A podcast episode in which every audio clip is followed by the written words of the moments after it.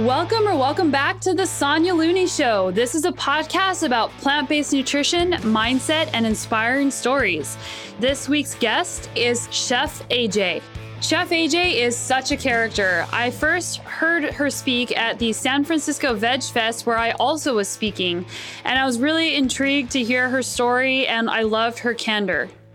Chef AJ is an expert in cooking the best plant based foods, and she talks about weight loss a lot. So, she has this great YouTube channel and Facebook page where she has a video every Wednesday, Weight Loss Wednesdays. She talks about what foods to eat if you are trying to lose weight in a healthy way, not starving yourself, not, not depriving yourself, but how to live a lifestyle where you can maintain your weight.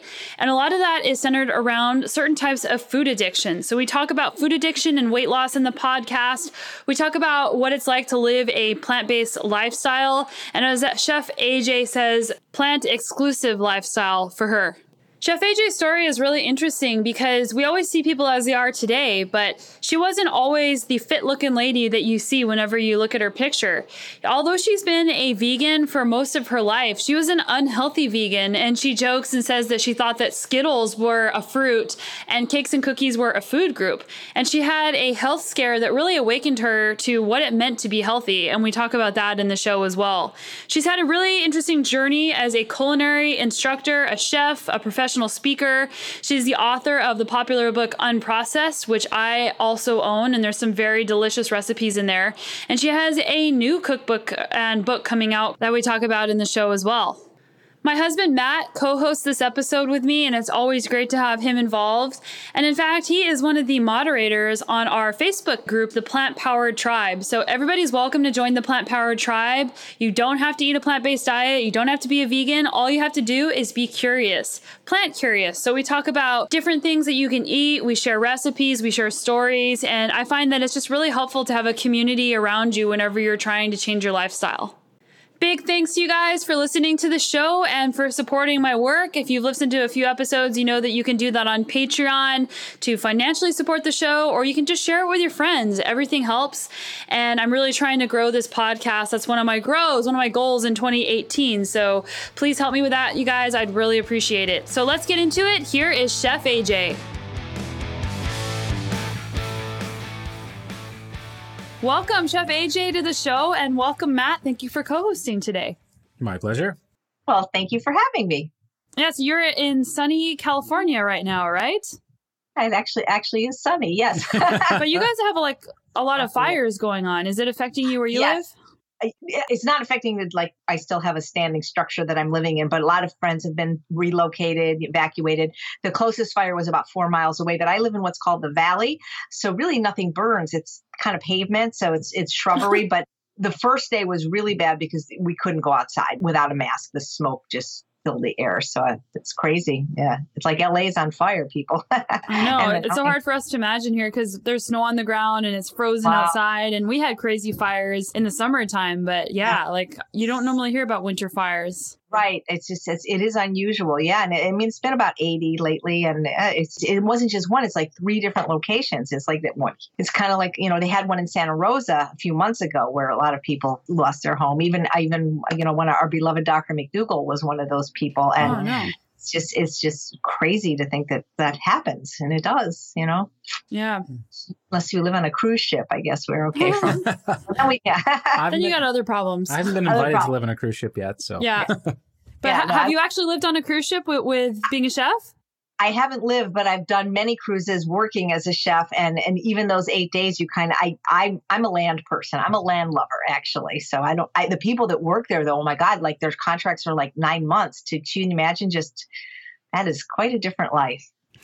We're actually really interested in the vegan cruises because we've gone on some cruises before and the food is awful. And I've actually thought about bringing my own rice cooker and like trying to make my own food on cruise ships because it's right. so bad.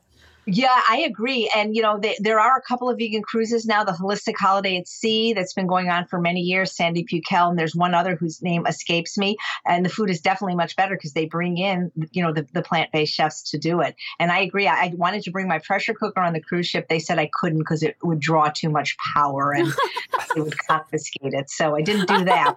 But, but I still brought a lot of my own food with me on the cruise just because I eat a more uh, particular, what I feel is a health promoting version of the plant based diet without sugar, oil, salt, or flour. So I, I just get used to bringing my food just about everywhere, you know, even on a cruise ship. Oh. Yeah, so that's like something we talk about on the show a lot is eating a whole foods plant-based diet is a lot of planning, but I want to hear or we want to hear your story and you weren't always eating no oil, no salt, no sugar diet. So oh yeah, like let's was eating with oil, sugar and salt for 43 years and flour and caffeine. No, I really wasn't. And that's why, you know, when people say, "Oh, don't you miss it?" No, you know, it's because I I mean, I spent the first 43 years of my life basically eating junk food. The first 17 is just a regular person, you know, whatever you eat, what, what your family eats basically. I mean, we were Jewish, so we were, that meant we kept kosher, which means there were a lot of things I didn't eat that regular people eat. Like I never had a cheeseburger or bacon, pepperoni pizza, or certain, I never had shellfish, lobster, clams, you know, so there's a lot of the animals that I never ate. So, which is kind of good because if you don't eat something, you never develop a taste for them. So, you know, I, it's not like I had to give up shrimp or, you know, lobster because I never had it or even bacon, you know. So that was pretty easy. But I ate a lot of processed food because you know, you, you, watch Saturday morning television and, you know, you get cuckoo for Cocoa Puffs and Magic Lucky Charms are magically delicious. And when you're a kid, you want all the prizes. And so we ate a lot of, you know, my mom did cook healthy meals, but there was a lot of processed food as well. And now we now know that you can actually be addicted, not to food and eating, but to refined carbohydrates like sugar, flour, and alcohol. So when I was 17, I attended the University of Pennsylvania. I was a freshman because I was trying to be a veterinarian. And I always say, instead, I became became a vegetarian because the very first day on the job, we were assigned to work for a veterinarian because I was on scholarship. And the very first day of college, practically, he hands me a tank of live salamanders and he says, Here. And I'm like, you know what, want me to feed them? He goes, no, I need you to cut their heads off. And I'm like, Ooh. why? Yeah, I know. And I, am a person that was always squeamish. You know, I, I'm, I'm still like, if I'm getting blood taken, I've got to look the other way. I never went fishing or obviously not hunting for sure. But all that stuff kind of just, you know, it kind of grossed me out. And I said, why do you need me to cut their heads off? And he said, well, I'm doing protein lens regeneration experiments in the amphibians. So I just need their eyes. And I knew if I had done that, it'd be next thing would be frogs and who knows, you know, but I did cut one head off one salamander and I regret it to this day. And it was just the most horrible experience because they don't really scream, but they don't like it. I can tell you that right now. And I actually, I actually vomited. It was so bad. And then I went to the student health center and I just said, you know, I can't do this. And I said I was relegated to work in the, the part where you just wash the lab equipment for the rest of the semester. And I did make a promise to God that day. I said, I'll never, ever harm another creature of yours again. And, you know, that's why it's like when people say they love animals, it's, you know, if you love animals, you, you, know, that usually means dogs and cats, maybe horses, you know, and, you know, but if you love animals called pets, then how can you eat animals called dinner? Because that really sunk in with me when, when I heard that phrase from actually my veterinarian at the time who was a vegan. And it makes so much sense because as much as we love our dogs, and you know, I have a dog sitting on my lap, in other countries, she would be an appetizer. So, you know, it just, it makes no sense to me that people say, well, you know, I love animals and then they eat them because then you don't love animals, you love certain animals, you know? Cool. So you decided, okay, I'm going to be vegan, but I'm going to be a processed food vegan. I'm going to eat all this. I'm definitely going all in for all this stuff. yeah. You know, I didn't realize then that I was a food addict back then. And I didn't actually even know the word vegan back then. I knew the word vegetarian. And, so really all I did was remove animal products from my diet. I didn't put anything good in, like fruits, vegetables, whole grains, like whole grains, legumes, nuts, and seeds. And so I basically ate sugar, flour, oil. I mean, I ate basically I ate dessert till I was 43 years old. I really ate nothing that resembled food. I ate the occasional stalk of broccoli because I liked it for some reason, but I had Coke Slurpees for breakfast.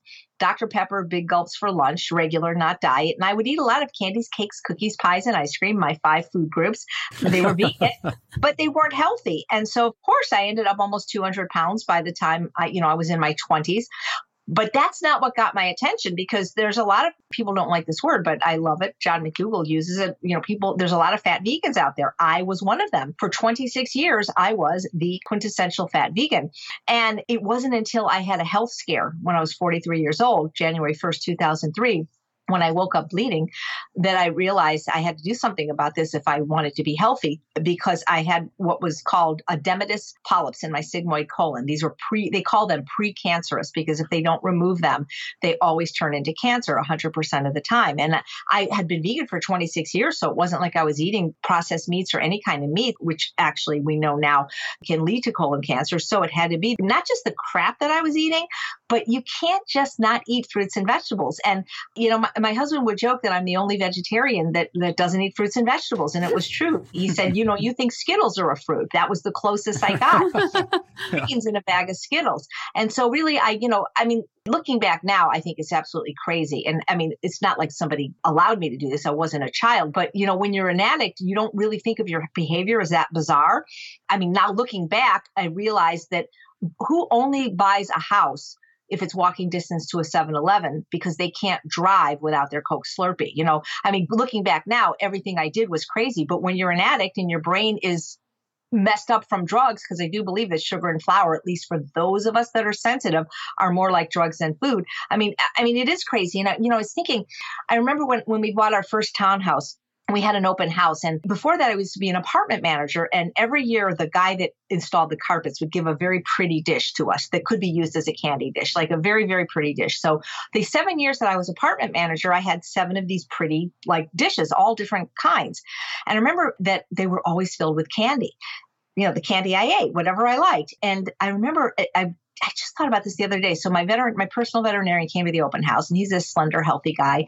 And he looked around and he goes, boy, I've never seen anybody have that much candy. And I kind of took offense, but then I thought, well, gosh, you know, this is all I eat. Of course I'm going to have it, you know? So yeah, things have changed a lot because all the things I used to eat, I don't eat. And all the things I didn't used to eat, that's all I eat now. But, and I look better, feel better. Yeah. Yeah, no kidding. And but you were trained as a uh, classically trained as a pastry chef as well. So well, yeah, you know, well, of course, you know, just like that, you know, that is the perfect. This is the thing is, is that that is the perfect job for a refined food addict. So yeah, in culinary school, I, it just it wasn't so much specifically trained as pastries, but that was my passion because when all you do is eat dessert, why would you want to become a chef that makes people food when that's not what you eat? So yeah, that it is hilarious to me that a food addict would be a pastry chef. It's sort of like you know, you having a fox guard the hen house. You know, it was crazy, but that's what I did for five years. Is I was a pastry chef, and and I, I did try to make them healthier, like they were vegan, which was always, in my opinion, healthier because they were missing the animal products.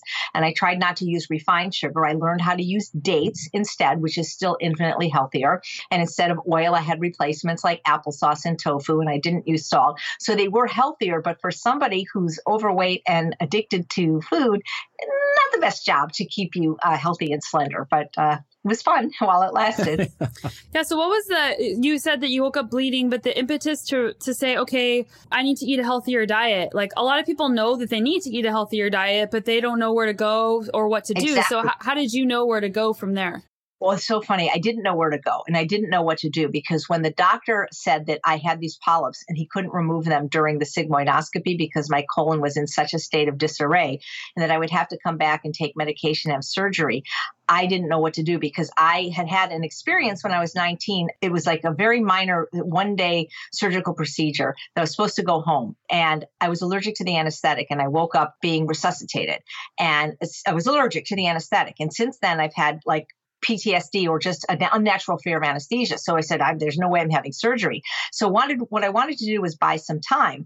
And I remember because I had this magazine called, it was like about all the spas in the United States. And these were like the cheapest spas. And I'm thinking to myself, I said, I just need to go somewhere like Hawaii, which I couldn't afford in the time. I just need to go somewhere for a week and think, you know, what am I going to do?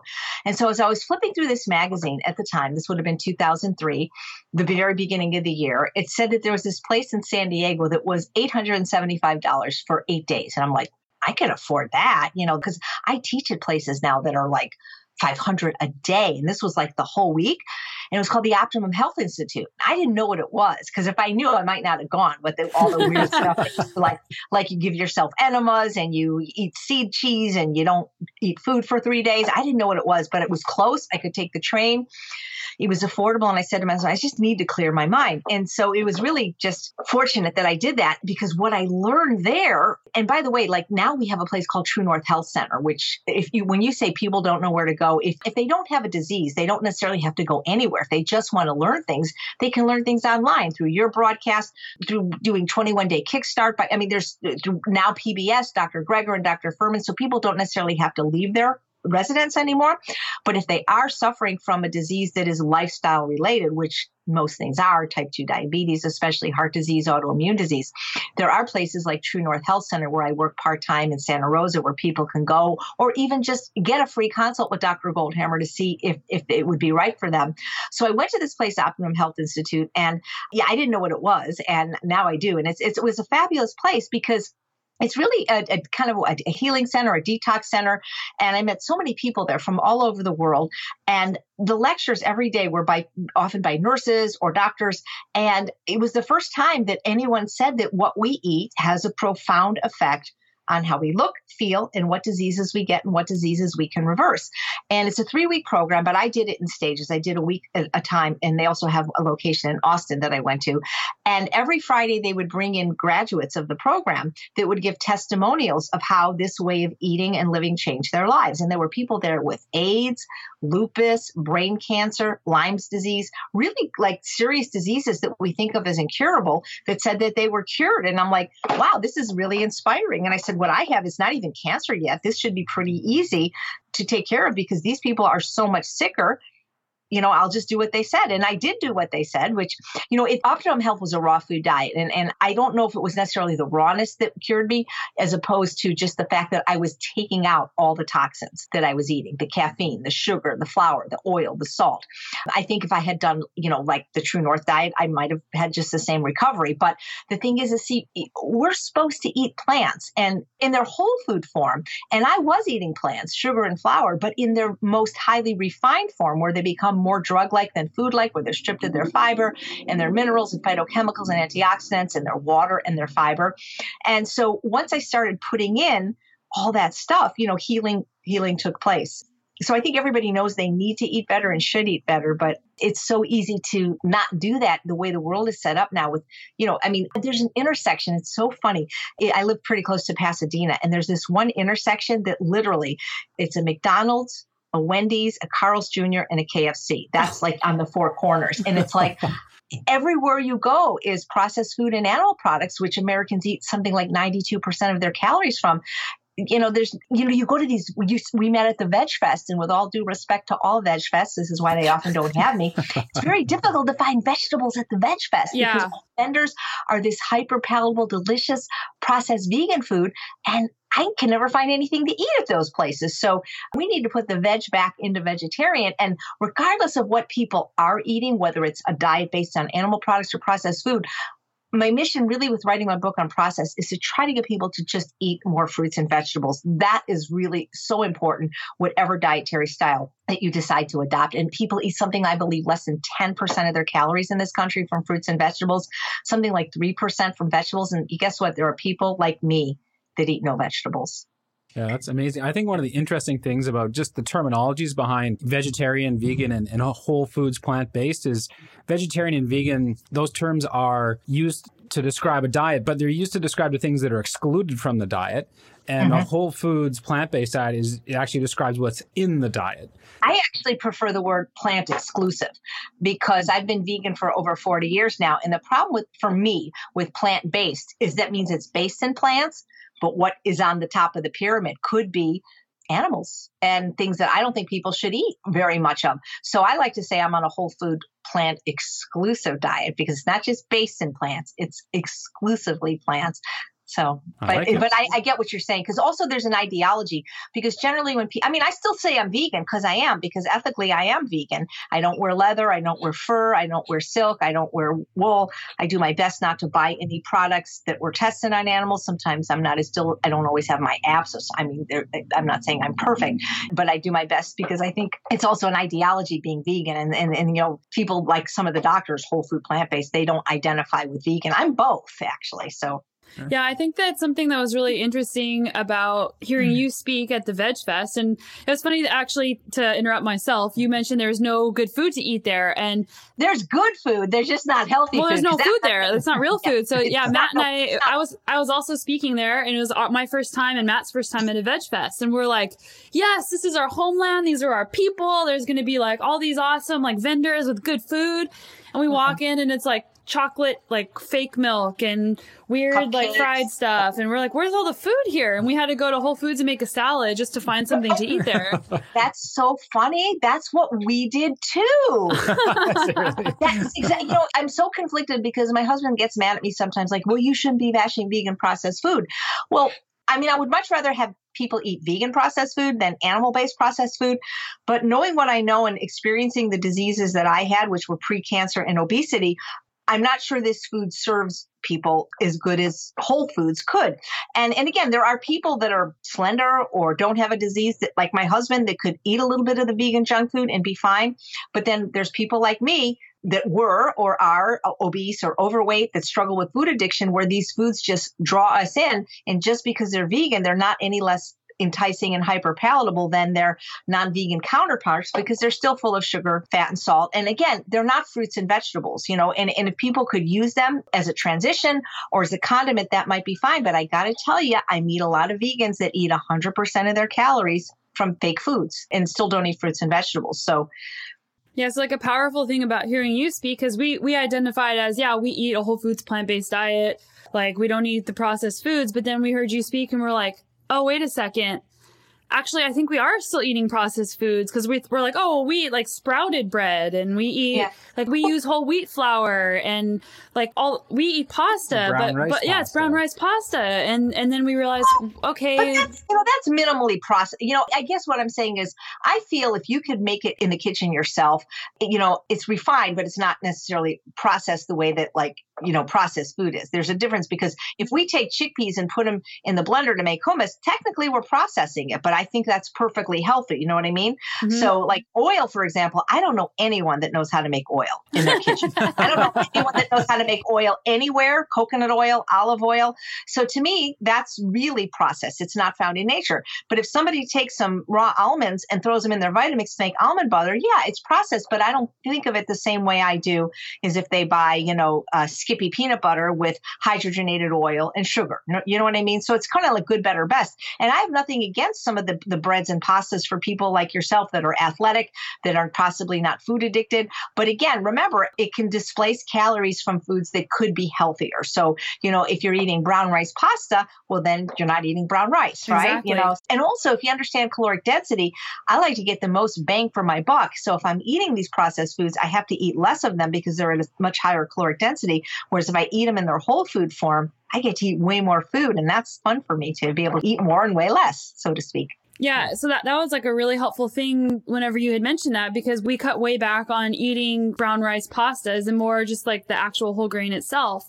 Yeah. And instead of like, you know, a lot of these cookbooks are, are nice vegan cookbooks, but they still require you to put it on pasta. So instead we put it on whole grains and we always take the oil out of the food because something I didn't realize, like Matt is the one who suggested that I might try uh, like a vegan diet. And we are both highly addicted to oil. And I am far more addicted to sugar than Matt. And I haven't taken all that stuff out 100%, but I know I should because I know how addicted I am. Like if I eat a cookie, even if it's one I made at home, it's plant based, it's like I use peanut butter, I didn't add any extra oil. I'm still obsessed. Like it's like these like things are going off behind my head and I just like get all frantic on the inside and I just want to keep eating it. I know. That doesn't happen with okra, does it? No, it doesn't happen yeah. with it does not happen with my arugula yeah, no, fix. I have the same brain as you. You know, I, I do these webinars, these cooking webinars, and I created this new muffin called the cram muffin, carrot, raisin, apple, millet. It's like a baby carrot cake, but there's no sugar or flour or oil or salt. There's not even dates. And I made them yesterday because we had company. And uh, my friend and partner, John Pierre, who you might want to interview, very fascinating guy. He's a fitness guy as well. And uh, he goes, Well, you don't eat any of these. And I'm like, Okay. And then, you know, well, of course I ate one. And, and it was harder actually to eat one than it was to eat none. Mm-hmm. because Absolutely. once you eat one, you know, I still know how many they're in the back room and I still know how many are left. And it's like you say, if I eat it, it's like they're banging on my brain knowing that. And I'm like, when are they finally going to get out of the house? Because they're still there and I still want them. Can you maybe talk a little bit more specifically about food addiction and, and what it is and, and how real it is for people? Because I think yeah, it, people toss that term around and I'll don't really know. It's definitely real for the people that suffer from it. It's not real to some professionals yet or for people that don't suffer from it because I think they don't understand it. I think until it actually becomes in the it gets into what's called the DSM, the Diagnostic and Statistical Manual, where doctors can actually diagnose people, and then it's it, they have this little code some of the health professionals don't believe in it, but there are people, even some of the vegan doctors, that actually do believe in it. So it's a it's a very bad name for a disease. Well, anytime you use the word addict, a lot of people don't like it because I think it conjures up, you know, an addict like a heroin addict in a dark alley shooting up. So people don't like that word. I think so. That I think if they could rename it, you know, like cravings disorder, sense carbohydrate sensitivity, that would make a lot of people feel better. Personally, the word addict does not bother me. Once I found out there was such a thing as food addiction, I was relieved because I just thought there was something wrong with me that I couldn't moderate my use of these addictive substances and I was able to get treatment. But it's not even so much that the word addiction is bad, but the calling it food addiction is bad because then it implies you're addicted to food, which is impossible. You can't be addicted to food and eating. You would die if you didn't eat. But you can be addicted to certain foods. And these foods, in general, for most people, are the refined carbohydrates not found in nature sugar, flour, and alcohol. Sugar and flour may, are made from plants but they go through the same refining process as drugs and alcohol for and for those that are sensitive to this it becomes more drug like than food like we literally once we have it we can't stop eating it. And so we beat ourselves up. We try to use willpower weigh and measure our food when the problem it's not us. I mean the problem is the food because if we do that with whole plants we don't you know if, if you made extra broccoli i promise you you're not going to be sitting around all night saying oh my god there's still some broccoli left know what I'm going to do. And so I don't have the exact numbers. Uh, you know, I've heard one out of seven, I heard 30, 37%. But the thing is, it's so difficult about this disease. First of all, there's a lot of shame surrounding it for people. They don't want to admit it, they don't like the word the other thing is is it's not like you know for instance in things like high blood pressure you could be diagnosed with high blood pressure if your blood pressure is a certain number or above. And all doctors agree that eh, you know whatever that number is something like 80 120 over 80 is normal. So anything that's not that could be diagnosed as that. Or if, if you're diabetic your a1c is supposed to be this. If it's this you're diabetic or pre-diabetic so with food addiction it's not like we have a blood test or an x-ray where we can say oh my god you've got it. It exists on a continuum. And so some people are way more vulnerable and some people are less vulnerable. There are people that that if sugar is say the fifth ingredient on a label like a ketchup they will be fine. And there's people that are so sensitive that a little bit of glycerin in a toothpaste will set them off on a binge. And so that's why it's so difficult to treat because first of all, we have different levels of vulnerability, but our vulnerability also changes depending on what's going on in our life. So, for example, if we're like really, really stressed, we're probably going to have more cravings and dabble more in this addictive eating than if we're on a 10 day silent meditation, so to speak, you know? So that's the other thing is, is that people greatly vary. And, um, it's going to be more widely known. I, have got a new book coming out hopefully next month about food All addiction. Right. Don't actually so the, the, secrets book, of ultimate weight loss for those of you not watching the YouTube. Oh, I can't wait for this book. Thanks. I'll be happy to send you a copy. So, when I found out that I was a food addict, I felt empowered because now it explained 43 years of you know, binging, hiding food because, you know, I didn't, like you said, I didn't binge on broccoli. It was always candies, cakes, cookies, pies, and ice cream. You know, and again, it has to do with, you know, this is genetic, by the way. It's like, you know, people don't be, if somebody is born asthmatic or diabetic, they don't generally beat themselves up like, oh my God, what's wrong with me? Why can't I regulate my insulin? Why can't I regulate my breathing? You know, why can't I regulate my thyroid? But when it comes to this, they feel it's um, that it has to do with uh, willpower, self control. It doesn't. It has to do with there's different genes. There's one called the, I think it's the DRD2, and different people. Uh, some people are born with low. It's dopamine. It's, it has to do with these these genes, and some people are born with low D2 receptivity, and it's just the way we were born. It's just the way our brain was wired, and that we are just way more sensitive.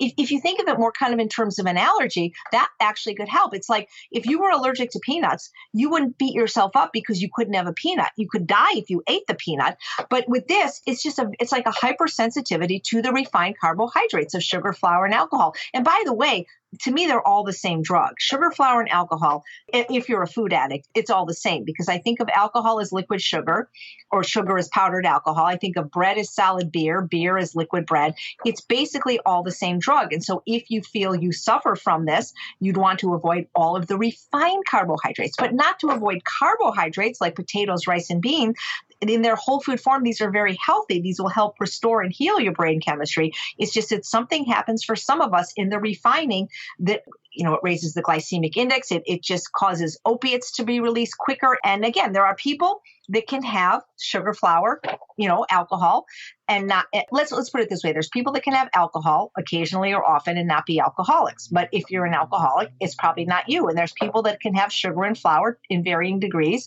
and not be overweight or suffer with a perpetual cravings. But if you're somebody that's overweight or like you, you're clearly not overweight, but you said that you know once you make that cookie, you start thinking about the cookie, you might have some sensitivity to this. You know, I always tell people do the mint Milano test. See, my husband is like the opposite of a food addict. You know, he could. He, first of all, he's the only person. Well, no, there's two people. Doug Lisle does this too. Dr. Doug Lisle. My husband will be eating, and like he'll literally leave like two bites on his plate, like small bites, and I'm like, "Aren't you going to finish?" No, I'm full. I mean, I, it's like that concept would, I mean, it drives me crazy. But he actually, and Dr. Doug Lisle does that too. He's not a food addict. He could have, you know, a dozen donuts or a gallon of ice cream, and a year later, it's still going to be there. So I tell people, well, I have a quiz in my book that I developed about whether or not you might be a food addict. But one of the tests I can get people do is to get, I use the mint Milano. They're probably not vegan, but when I was little, I wasn't vegan. But I go get your favorite treat, whether it's mint Milanos or whatever, you know, vegan Oreos. Get a bag of your favorite treats in the whole world and take it home and open the bag and eat one and put it on the shelf. And if it's there in six months, you probably don't have this problem. But if it's gone in six minutes, or if you can not stop thinking about it, then you, you might be sensitive to these things. And the problem is, I believe that food addiction is like a lung cancer in that the tobacco, eh, yes, there are people that get lung cancer that didn't smoke, but they're very rare the tobacco industry basically created this disease in smokers. And the processed food industry created food addiction because throughout most of human history, there was no processed food. There's none of it in nature. And what happens is if again most americans eat between 67 and 72 percent of their calories from processed food things in a bag a box a bottle and a can that aren't even food. And so i believe that they're one day going to be held responsible maybe with a class action lawsuit because they basically gave us this disease. It's not food. And i'd love to get this message across to the masses and especially to vegans at these veg fests that these are delicious they're affordable they're socially acceptable but it it's not food. And anytime you eat it, you're displacing what could have been healthy calories from something that actually is food. And so, how to get people to see these processed food as not food. I'm not sure. I wrote a book called Unprocessed to try to do that, but it really isn't food. Food comes from a plant. It's not manufactured in a plant. And you know, Jack LaLanne might have been a food addict because I know he had a problem with sugar. He writes about this in his autobiography, but he knew almost 100 years ago that there was a problem with processed food when he said, if God made it, eat it. If man made it, don't eat it.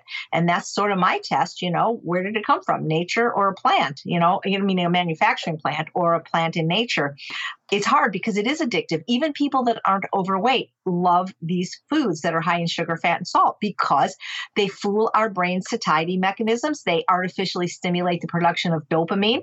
And of course, we like them. They make us feel good. They're designed to do that. And the processed food industry knew that, which is why when they became an empire, which was roughly after World War II, when the country became more affluent and women were going back to work, and things like Betty Crocker, brownies, and Swanson's TV dinner started appearing on the shelves, they actually, and if you read the book The End of Overeating by Dr. David Kessler, you'll learn this. They took the best doctors and brain scientists behind closed doors to figure out the exact combination of sugar, fat, and salt, which is what I call the evil trinity, to addict the average person's brain chemistry to their product.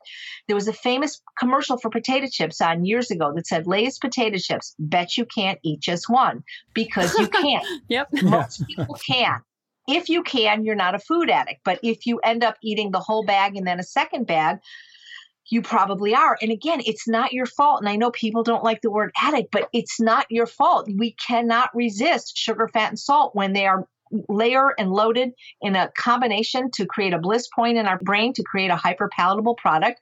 It's almost impossible to not be fat and sick anymore unless like you're some kind of super athlete like you you can compensate. But for most people more than three fourths of Americans are overweight, and half of those are obese now. And you know, I actually just recently heard Dr. Joel Fuhrman talk saying that even the weight charts are skewed. That supposedly, like, you're not considered overweight until your BMI is over 25. He says that's not true. It's really 23. And if we really use these accurate weight charts, even more people would be considered overweight or obese. It's it's an epidemic. So, how long would it take to get over an addiction or to yeah. not be as affected by that? And, right. So, and once so, you do that, is it permanent or? Yeah. So, here's the thing if an alcoholic gets out of rehab, is are they permanently not an alcoholic or are they only not an alcoholic if they continue to choose not to drink. So um, the guy I work for, brilliant Dr. Alan Goldhamer the founder, co-founder of the True North Health Center, says that to overcome the diseases of obesity or food addiction. He says you're more likely to cure yourself of stage four cancer. That's how hard it is. So I don't know if it can be overcome or cured, but it can be managed. And how do you manage any addiction?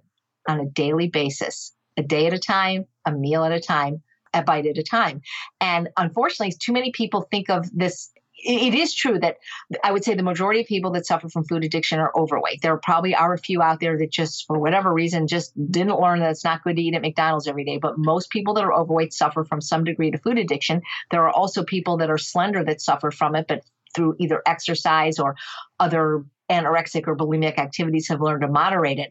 But it's it's you're only cured as long as you continue to not eat these foods. And that's where people just, the concept of abstinence just boggles people's mind. They resist it. They fight it when in reality, it's the one thing that is going to help you recover. I, I say abstinence is bliss because I actually, I have a quote that I just made up and I'll try to remember it, but it was something to the effect of, unless and until you embrace the concept of abstinence, your eating will always be unmanageable because people don't like the idea of giving something up, especially forever. So I tell them it's not forever, you know, just for 50 years or just, just for today.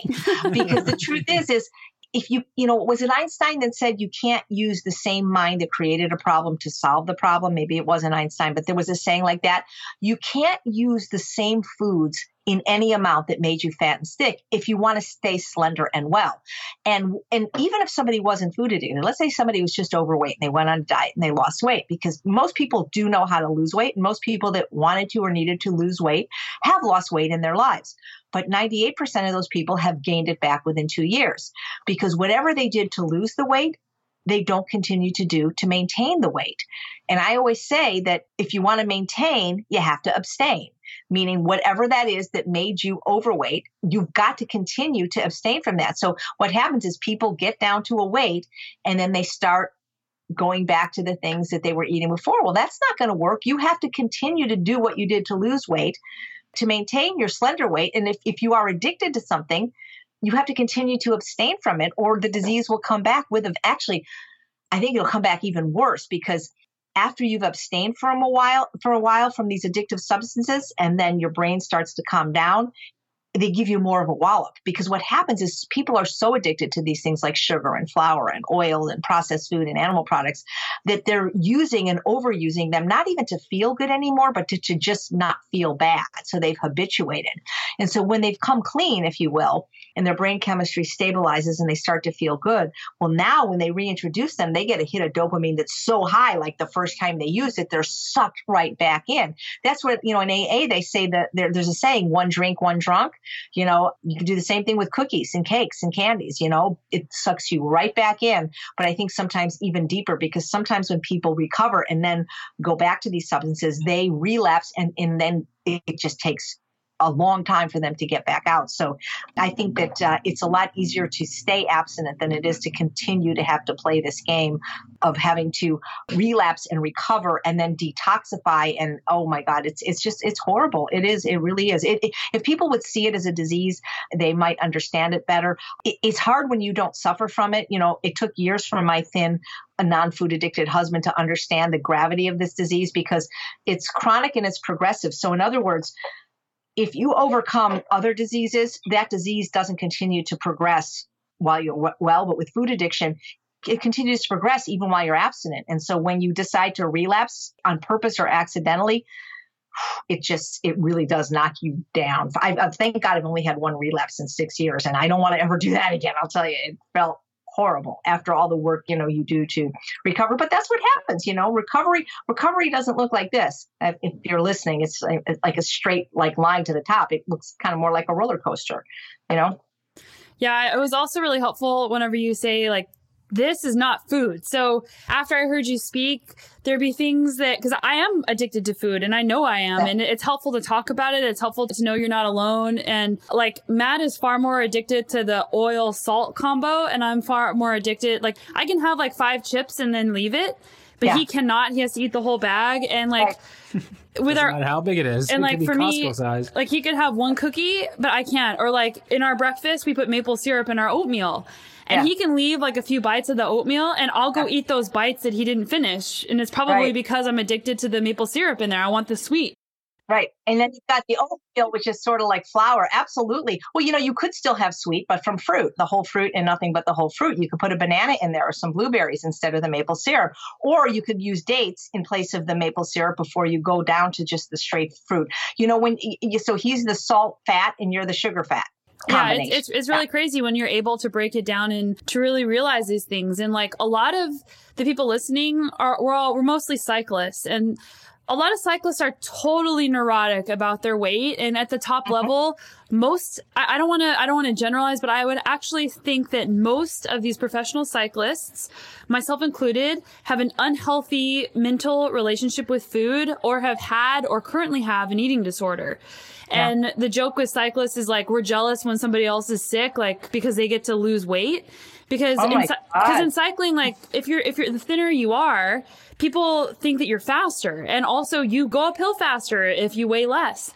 That's incredible. It sounds like you're suffering from cyclorexia. Yeah, it's, it's, it's like yeah, like it really exists. It's it's it, at the top level, the pro peloton and the men's, and like men will brag. Like my friend, he was bragging about how he didn't eat dinner and how he went to bed because he's losing weight, and that's an eating disorder. Wow. When you skip a meal to lose weight, that's an eating disorder. So. Wow. I would actually really love for you to talk about healthy weight loss and having a healthy relationship with food because I know that you have a lot of experience with that. I actually wrote a book on healthy yes. weight loss, the secrets to ultimate weight loss. And the truth is, is your cycling friend that is skipping dinner doesn't need to skip dinner. He just needs to understand calorie density because I can eat 10 pounds of food. That's a lot of food a day when most people eat three to five because I understand calorie density. And, you know, if the friend that skipped dinner, like for instance, my breakfast was a smoothie that had over two pounds of vegetables in it it was less calories than one tablespoon of oil. So you mean to tell me if your friend that wanted to lose weight had that for dinner, he'd gain weight? I doubt it, right? So the idea is is with calorie density. Calorie density literally means calories per pound of food. And food ranges in caloric de- in, in value from about 100 calories a pound, which is vegetables, to about 4,000 calories a pound, which is oil. And so again, it comes down to eating plants either exclusively or primarily and not eating processed food because all the whole plant foods found in nature, with the exception of a few of the high fat plant foods that only appeared seasonally for our ancestors, like avocado nuts and seeds, these foods are of a very low caloric density. So we have vegetables, which are actually about 67 calories per pound to about 125 raw, about 200 when cooked. We have fruit that's about 200 calories a pound. We have potatoes that are about 375 potatoes, sweet potatoes, winter squashes. We have all whole grains at about 500 and lentils, legumes, beans, split peas at 550 to 600 calories per pound. The research shows that if you eat these foods exclusively, which is what I do without the addition of sugar, oil, salt, flour, alcohol, you know, you can eat ad libitum, which means as much as you want, as often as you want, whenever you want, until comfortably full.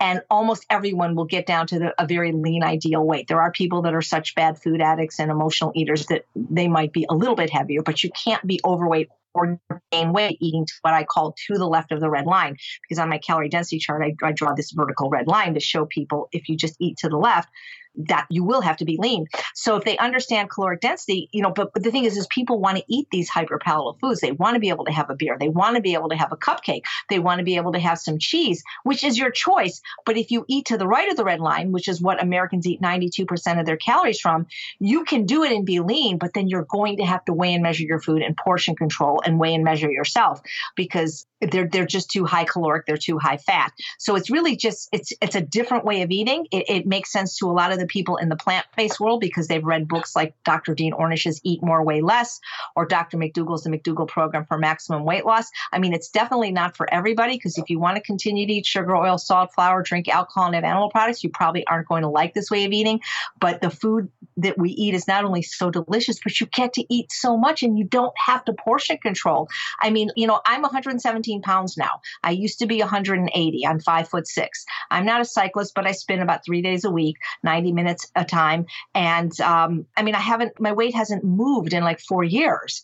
And, and it's funny because my weight's staying the same, but my clothes is keep getting bigger. But if you go to my weekly show called Weight Loss Wednesday on YouTube, episode 36, where I literally show you what I eat in a day, it'll blow your mind. But again, you know, eating four pounds of vegetables, well, it's 67 calories per pound for the vegetables that I'm choosing, like zucchini and tomatoes and cucumbers. That's uh, it's like less than 300 calories. It's nothing. I mean, it really isn't, you know. But when you think about how much oil people are using and how much cheese and animal products, and I mean, you know, if you really understand calorie density, you can really get excited about this way of eating because you get to eat so much food. If you like to eat food, if you don't, then just keep doing what you're doing. But again, these foods are so addictive; they'll keep calling you in, and that's the problem too. Is, is that you your brain never, you know, you don't get any rest when there's cupcake in the house. I'll tell you that right now. Because actually, they're carrot cake muffins, and they're the kind I can eat. But just having them in the house, it's like, oh my god, I can't stop thinking about it. You know.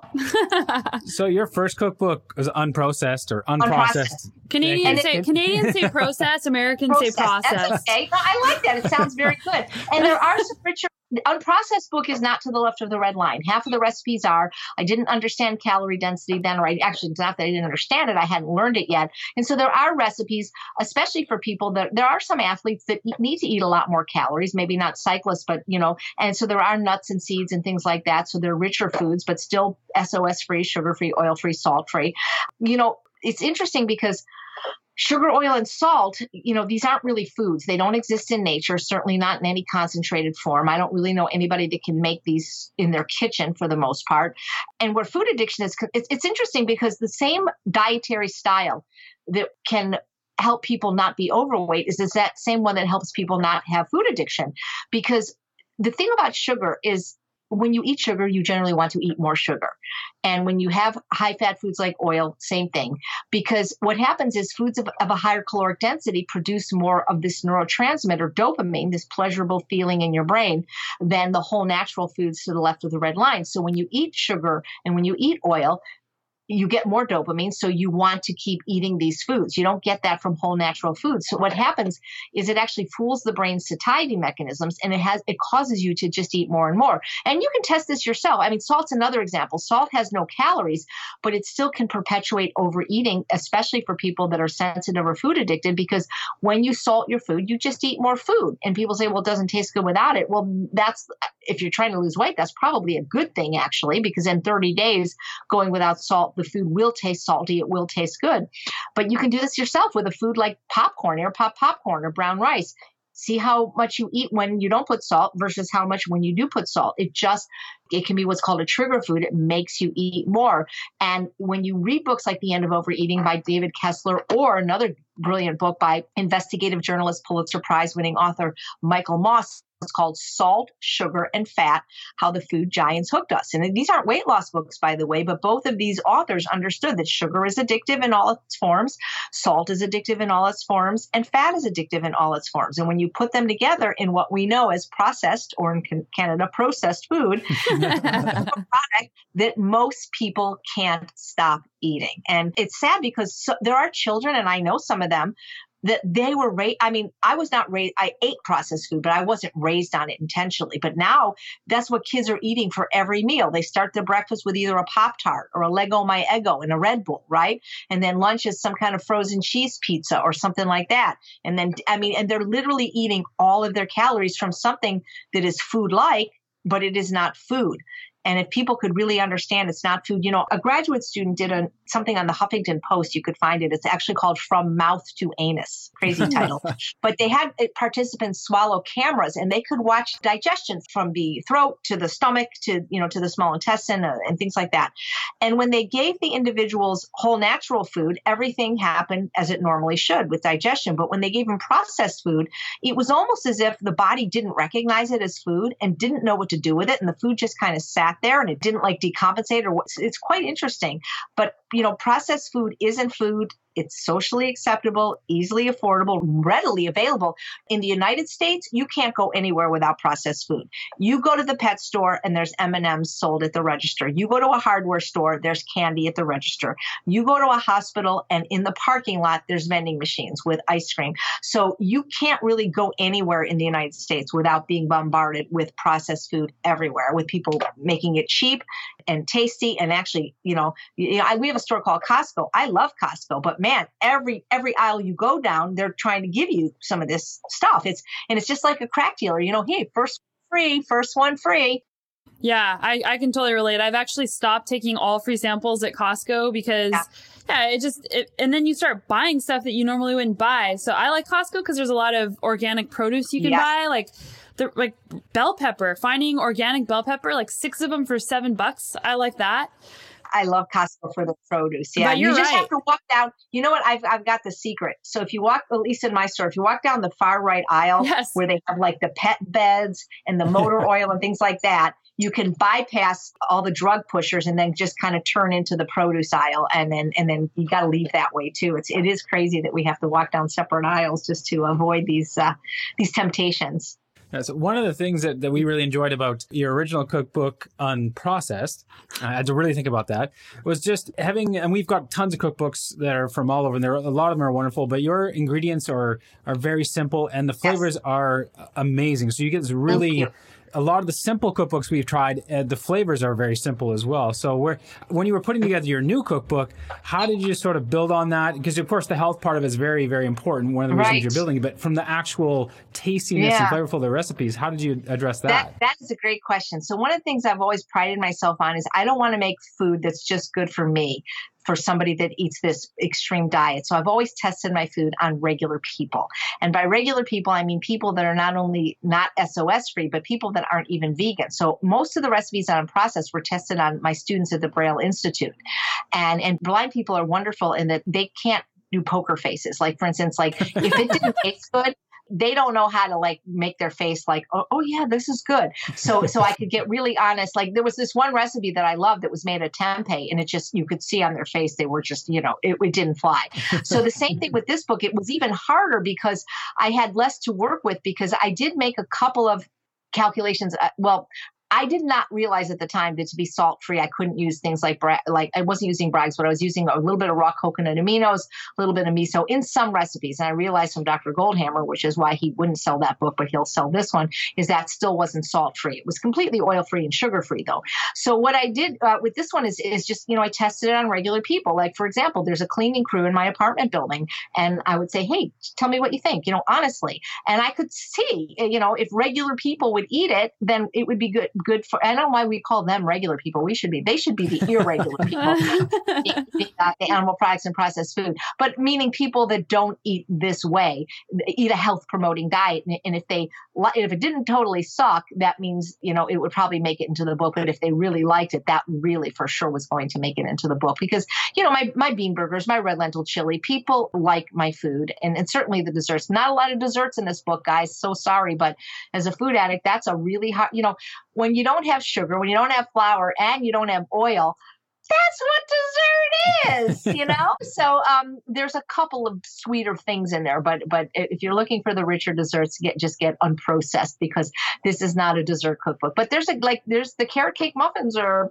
pretty good, I gotta tell you. So there's there there will be a few you know tempting treats, but it's mostly concentrated on vegetables. Yeah, that's a cool thing. Uh, what you mentioned about quote regular people because a lot of times people say to me, Oh, I don't want to be 100% plant based or vegan or whatever, but I do want to eat healthier. I want to start eating right. more like that. So, the great thing about your cookbook and some of the other ones that we have is that people actually will go buy that cookbook and they'll eat several meals a week out of that cookbook because they like the way the food tastes. And then what right. en- what ends up happening a lot, a lot of the time based on what people have told me is they start eating more that way and then they don't want the other stuff and then they just keep do more Absolutely. and more you know and again you know here's the thing. If somebody's like a 25 year old normal weight athlete I can't make a case that they have to eat like me and, you know, with no diseases and no family history of things. I, you know, I, am not going to win that argument. If somebody is 60 years old and has type 2 diabetes and is obese and about to go on dialysis, we could make a case that they need a more strict version of a plant based diet. But I agree with you that I didn't go from being fat and sick to this diet overnight. I mean, now that I know what I know, maybe I would have done it sooner, but I didn't have my own program to follow at the time.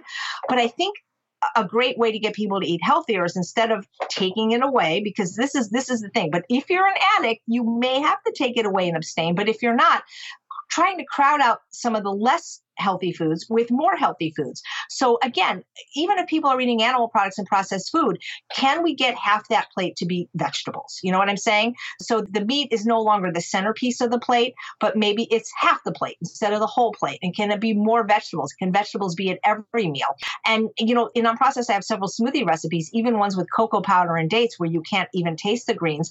But especially for athletes, they're on the go and they've got to fuel their workouts. This is a really great thing is to make smoothies because if they're not used to eating vegetables, they're not going to go have vegetables for breakfast like I do.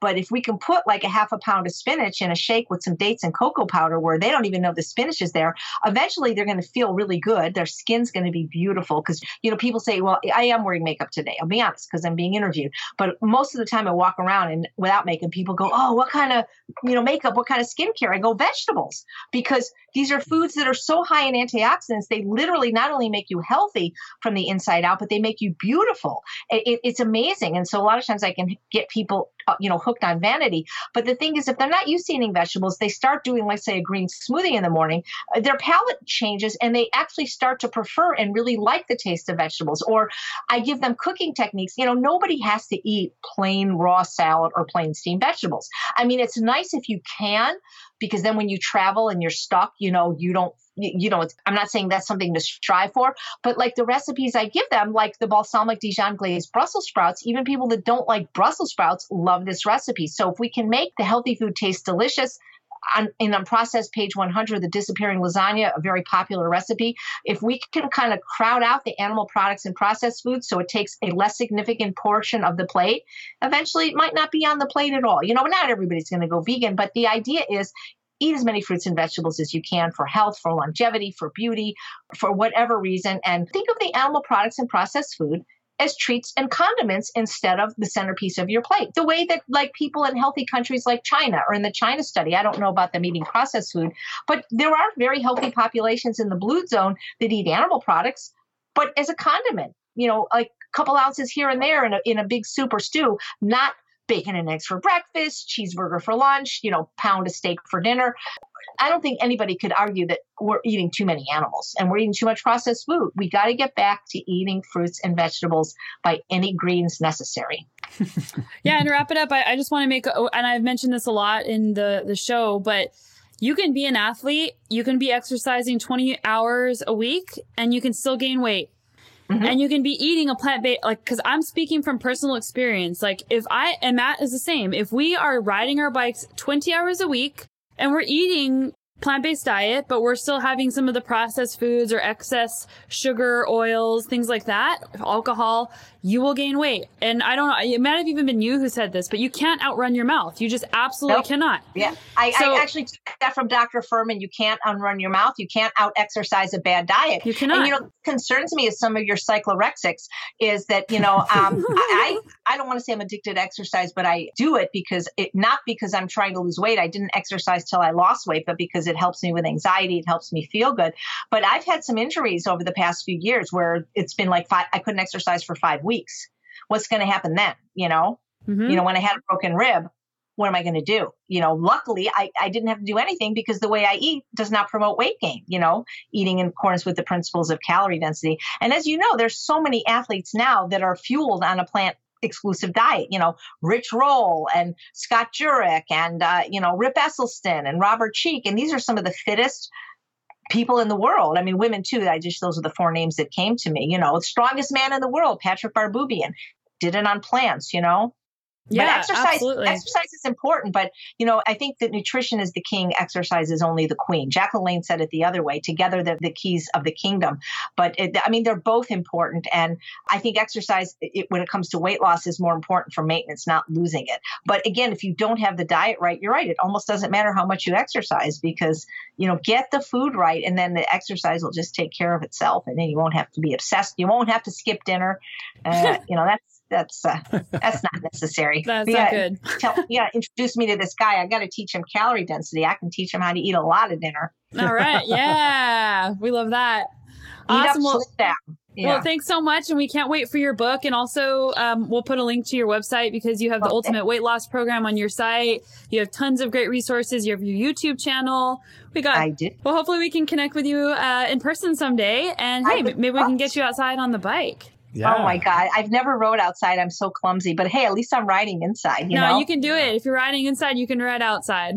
You know what I love about spinning? This is so weird. Is I stand the whole class. I just love standing. I don't know why. Can you stand on a regular bike too? Oh, yeah. Yeah, Actually, yeah, it's, sure. it's recommended in a lot of different cases. Ah, that sounds great. I don't know why I like standing up on the spin bike, but thank you guys. This has been a pleasure. Thanks so much.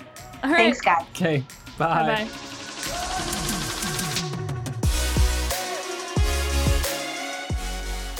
It's so interesting whenever you hear Chef AJ talk about food addiction and the different things that stop us from being successful with maintaining our weight. And like I said in the show, I can exercise for 20 hours a week. And if I don't eat a clean plant based diet, I gain weight and my weight will fluctuate. I'm definitely addicted to sugar and I'm not afraid to say it. It helps to talk about these things and it helps just to be aware of these things. Like, why does our weight fluctuate? And what is it about it that makes us sabotage ourselves? And addiction to things, or even just having a craving for something, can really be detrimental. So, keeping those things out of your house. And I haven't gotten to a point where I've committed to a life of no salt, oil, or sugar, but I've definitely greatly reduced those things in my life and I'm trying to reduce them even more. Some people are all or none, some people aren't, but you have to find what works for you and do more of that.